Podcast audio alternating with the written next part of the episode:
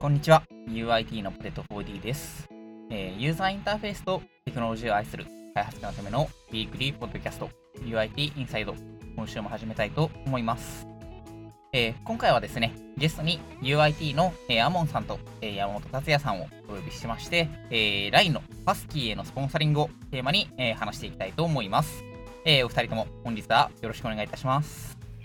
お願いします。よろしくお願いします。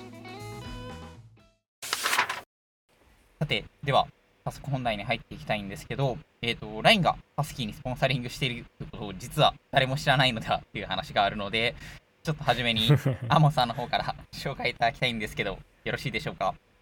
はい、わかりました。えっと、LINE はですね、えっと、ハスキーのスポンサリングを2021年の3月から開始しています。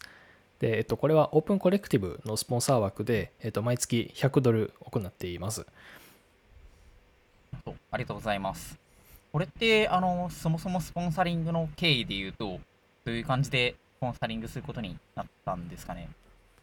そうですね、もともときっかけとしては、まあ、僕の入っている LINE ポイントクラブのプロジェクトで、あのコミットするときに、まあ、どういう文脈で対応していたかみたいな話がわからないので、まあ、ジラの番号を頭につけるよだみたいなことを自動でやっていてまあ、これを、えっと、お手製の Git フックを使ってやっていたんですね。はいで、えっとまあ、他のプロジェクトの方がこれをそのコミットログとかを見て、まあ、これってどうやってやってるのみたいな話をまあ聞かれてその時にまあいろいろ GitHooks 使ってますよみたいな話になったんですけど、まあなんかいろいろとその時になんかその方からもいろいろ提案いただいて、まあ、こういう Git テンプレートを使う方法があるんじゃないとか、まあ、いろいろレフトフックとかプリコミットとか、まあそういういろいろなライブラリがありますよねみたいな話があって、まあその中で、まあ、タイタイミングよく Husky V5 の話が出てきて、まあ最近出ましたよねみたいな話で、まあ一回使ってみたいよねみたいな話とかも上がってて、で、やっぱり Husky といえばリントステージと組み合わせて使うことがやっぱり広く知られている。かなっていう感じなんで、まあ、あのちょうどリントとかもかけたいよねみたいな話もあったんですけどやっぱりその新しいライセンス形態ですよね。あの MIT ライセンスじゃなくなったっていうところで、まあスポンサリングしないとうちとしては使えませんよねみたいな話もあったんですけど、まあ、じゃあそれならスポンサリングしてしまえばいいのではみたいなことになってちょっと提案してみた形ですねそしたら結構あのスッと話が通ってスポンサリングしていただけることになったので良いかなと思ってますしてしまえばいいのではってなるのがすごいですよね、なんかこう。なるほど、なるほど。あ、であれば、初めは、でも、あれなんですね、お手製の Git フックでやってたんですね。そうですね。なんで、プロジェクトに参加した人がクローンしてきて、なんかその自分でシェルスクリプトか何かを実行して、で、あの、シェルスクリプトを GitHooks のフォルダにコピーしないと使えないっていう、ちょっと一手間あったのが、まあ、結構課題だったんですけど、はい。この辺が結構多分、Husky の V5 からは割と楽というか、ねななんでしょう Git ネイティブな感じで使えるようになってるので、結構使いやすくなったかなっていう感じがします。いやなんか結構、ハスキーとかというか、まあ、プリコミット系のフックツールって、結構どっちかっていうと、あのーリントができてない場合にコミットさせないとか、テストができてない場合にコミットさせないために使われるのが多いかなと思うんですけど、ジラの番号を先頭に自動でつけるってすごい便利そうだなと、単純に思いましたね。そうですねなか。なかコード守るためのものっていう印象が強いんですけど、結構、利便性を高める。なかなか面白い。なるほど、なるほど。まあ、それで、あのー無事3月からスポンサリングを開始して、まあ、現在も続いているっていう状態ですね。そうですね。ハスキーで言うと、今はもうライセンスがまたあ MIT に戻ったかなと思うんですけど、まあ、それでも引き続きスポンサリングはやっていっていいかなって感じの印象ですかね。そうですね。ちょっとその辺、あのー他もいろいろツールもあるかなと思うんで、その辺の話もしていければなと思います。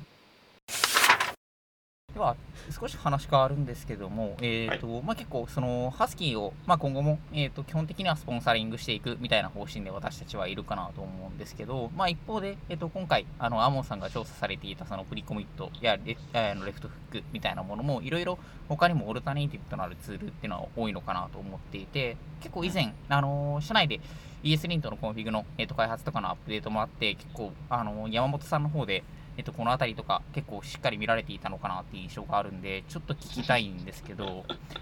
pre-commit 系のツールってなんかどうですかね、はい、他は結構まあ、うん、なんかまあみんな Huskyがデファクトだからとりあえず Husky使ってるってところはあると思うんですけど、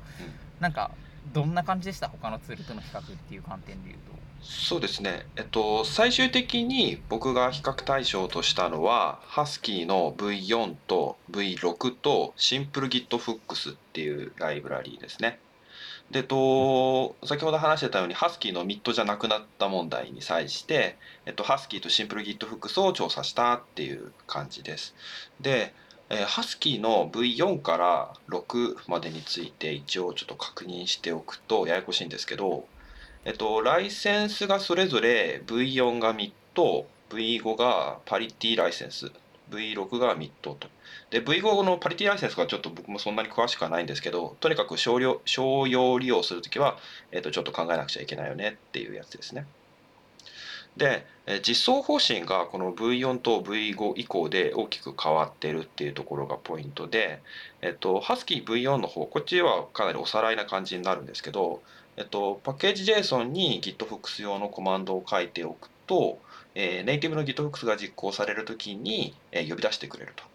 具体的な動きとしては npm インストールしたときに、えー、GitFux 配下に Husky 用のシェルスクリプトを設置してくれるので、えー、副次にそれ経由でパッケージ JSON 内のコマンドを読んでくれると。npm インストール時にこういろいろと準備してくれるので、まあ、いわゆる自動インストールができて便利みたいなのが Husky の特徴だと思います。で、Husky が V5 でミッドじゃなくなったっていう点だけ結構盛り上がってる印象が僕の中であるんですけど、一応 V4 も、えっと、デプリケートになったわけではなくて、実際 V5 のリリースの後も V4 のパッチアップデートがある、あります。引き続きメンテナンスはされているっていう話、そうですね。で、えっと、ハスキー V5 なんですけども、えっと、そのハスキー V5 は、えー、ハスキーの新しい方針に基づいて実装されたものってことで、えー、V4 と互換性が全くないですと。で、新しい方針はその V4 の課題を解消するっていうのがポイントで、えー、作者のブログでもいくつか言及がされています。で V4 では、えっと、さっき言った通り .gitfux 配下に定義できるフック用のシェルスクリプトを、えーと、全て設置している。プリコミット以外のものも全て設置しているので、えーと、パフォーマンスが悪いよっていうことが一つ課題でしたと。あと、まあ、さっきもう一つ言った通り、ハスキーといえば自動インストールで嬉しいっていうところがあるんですけど、あのパッケージマネージャーのキャッシュが働く関係でうまくインストールできないケースがあるらしいです。ちょっと僕はあんまり遭遇したことないんですけど、結構報告されてるみたい。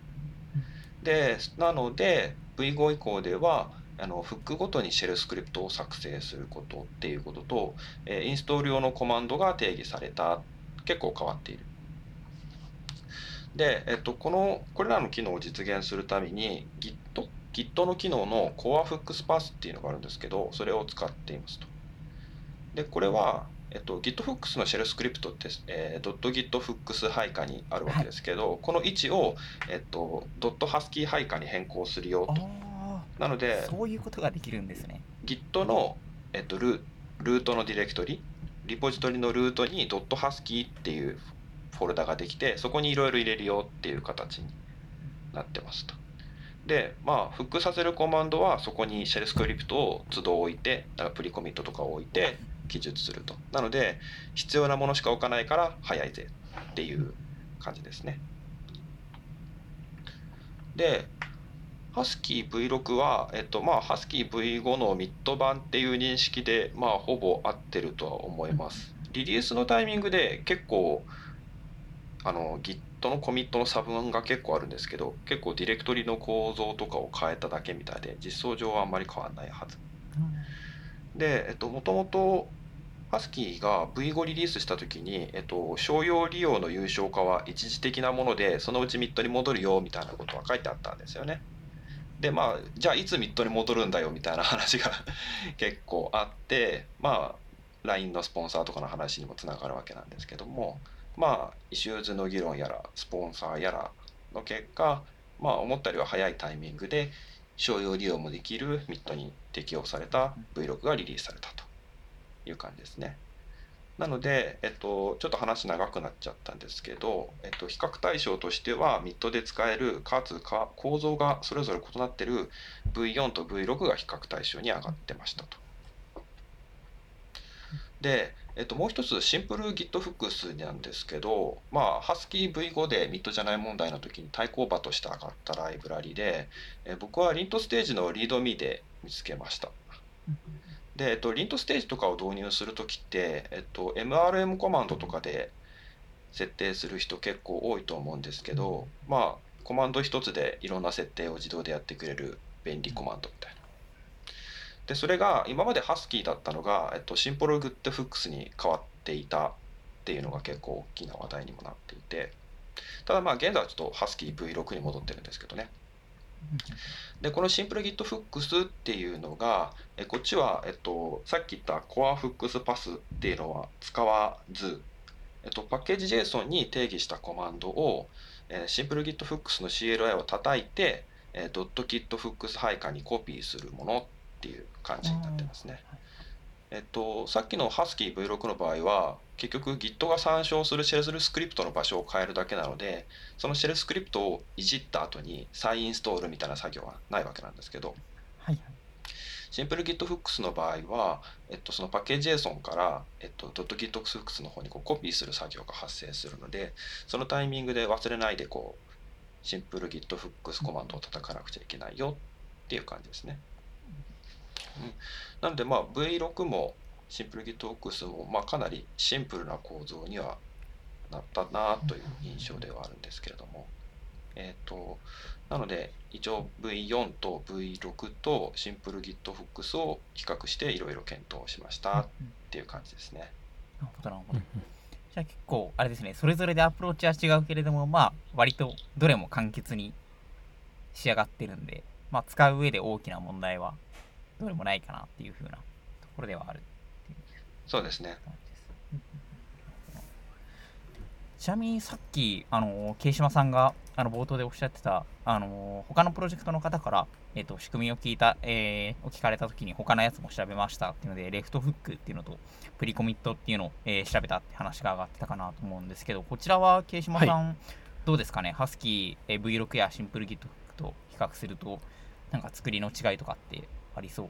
でしたかね。そうですね、今挙げた2つ、レフトフックとプリコミットっていうのは、基本的にノードの環境に限らず、まあ、いろんなランゲージで使えるようなものになっているっていう、まあ、認識であって、で、プリコミットの方はもちろんもうプリコミットだけっていうものだとは思うんですが、まあ、この辺とそのノードだけかどうかっていうところの違いって結構大きいのかなっていうふうに思ってて、はいはい、まあなんかその他に例えばブリューでツールを入れなきゃいけないとか、まあ、そういうものが発生してくると、まあ、若干ちょっと導入が手間なのかなとかっていうのは思ったりとかはしましたし、まあ、あとはその使っている人の数というか、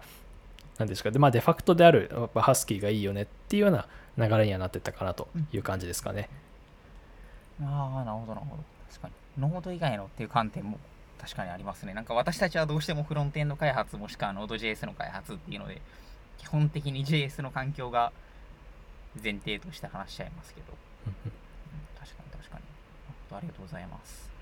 私、昔ちょっと pre-commit 使ってたんですけど、もう今は Husky使っちゃってますね。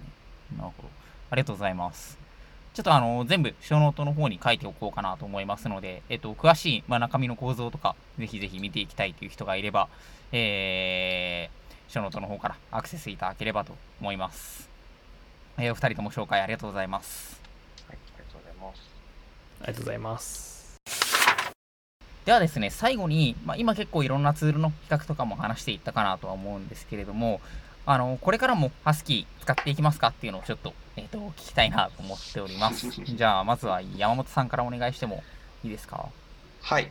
えっと、僕は、えー、一般ユーザーとしても、もちろんスポンサー企業所属のエンジニアとしても、はい、えー、ハスキーを使っていこうかなっていうふうには思っています。で、えっと、先ほどの比較対象の範囲での判断なんですけど、えっと、ハスキー V4 は、まあ、ハスキーが課題を持っている以上、まあ、使えないようなっていう印象ですかね。一応いろんな自分自身が直接こう課題とかにまだあんま直面している印象はないんですけども、まあ、使ってるライブラリがそういう思想である以上従おうかなというふうに思ってます。で、えー、残りの Husky V6 とシンプル GitHox についてなんですけど、えっと、正直実装面、ライブラリの実装面で言うと、どちらもネイティブの GitFux の薄いラッパーみたいな感じなので、あまり差はないかなっていう印象も持ってます。ただ、えっと、OSS の認知度とかコミュニティの規模の差とかを判断すると、えっと、Husky V6 なのかなっていう感じの判断。まあ、実際あの Husky の方が皆さん使ってることも多いので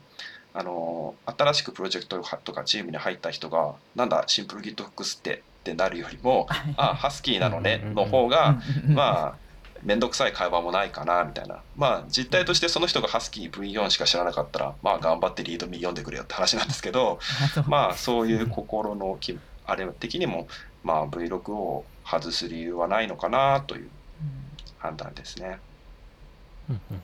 なるほど。ありがとうございます。そうですね、確かに、まあ、どちらも同じ薄さ。だ、例えばまあこれでハスキーがすごい難解な知識を要求されるとかであれば、知名度があっても、その比較対象になるかもしれないですけど、同じようなシンプルさなら、より一般的なとか、デファクトに近いものを使っていきたいっていうのはありますよね。そうそうそうそう。確かに。アモンさんはどうですか？そうですね、僕も山本さんと同じように、まあ、基本的にはハスキーを使っていきたいなという感じがしてます。まあ、だから半分言い出しっぺだからみたいなところもなくはないんですけど、まあただ、なんでしょうね。あの、もちろんその Git ネイティブ感、その薄いラッパーであるっていうところはもちろんすごい好印象だったし、あのそうですね、もともとポイントクラブでやってたこと、そのジラの番号をですね、プレあのプレフィックスにつけるとか、まあ、そういうこともなんか追加しやすい、なんでしょう、あの今までだと、なんでしょう、NPM のスクリプトを実行するっていう考え方だったのが、まあ、本当にセルフスクリプトを置いておけば、まあ、それを実行してくれるようなイメージに変わっているので、まあ、そういうところもなんかメンテもしやすいし新しいメンバー入る時も、まあ、ここにあるよっていうふうに伝えやすい、まあ、さっき山本さんが言ってたことと同じようなことですね。があるので、まあ、結構この辺が理由で使っていきたいかなと思いました。なるほど。ありがとうございます。そうですね。確かにその Git ネイティブ感が高まることによってまあなんでしょう、今までって、まあ、とはいえちょっとパッケージ JSON に書く都合もあって、まあ、ちょっと、なんでしょう、ハスキーというツール感がありますけど、まあ、これからは単純に Git フック、まあ、ドット Git の中ってうまく管理できないんで、それをこううまく管理してくれるツールっていうだけになっていくっていうのはありそうなんで、うんうん、確かにより分かりやすくて良さそうですね。なるほど、ありがとうございます。私も、まあ、基本的に、まあ、せっかくスポンサー ということもありますし、気使っていきたいなとは思いますね。いや、でもやっぱり、まあ、共通言語であるみたいなところは、何でしょう？あのー、やっぱりフロントエンドってある程度デファクトなものを使っておく方が、まあ、その、こういう、なんでしょう、すごくバリューに、まあ、例えばデファクトであっても、例えば、なんでしょうね、最近で言ったら、 Moment JS とかってデファクトであっても重くて使わない理由があったりとかはあると思うんですけど、 Huskyとかについては、デファクトを使っておくことによるデメリットっていうのがほとんどないとは思うんで、これからも使っていけるといいかもしれないですね。うん、そんなところですかね。はい。では、今日のハスキーの話はこの辺りにしたいと思います。えー、ということで、今回はえー、LINE がハスキーにスポンサリングする理由というところで、えー、2021年3月からスポンサリングを始めたハスキーの LINE での使い方っていうところと、まあ、他のツールとの比較っていうところについて話していきました。えー、LINE のフロントエンド組織 UIT では、このようなフロントエンドに関する、えー、議論や、えー、コミュニケーションを、えー、活発に行っております。えー、外部に UIT インサイドで公開している内容につきましても、社内勉強会などから始まったものも多くありますので、今後も発信していければと思います。また、このエピソードを聞いて LINE に興味を持ってくださった方は、えー、ぜひぜひ、ショーノートの下部にある求人から、えー、ご連絡をいただければと思います。えー、現在ですね、リモートで Zoom でのカジュアル面談も行っておりますので、まあ、少し話を聞いてみたいというだけでもお気軽に連絡いただければと思います。えー、それでは、本日のエピソードは以上とさせていただければと思います。えー、お聞きくださりありがとうございました。ありがとうございました。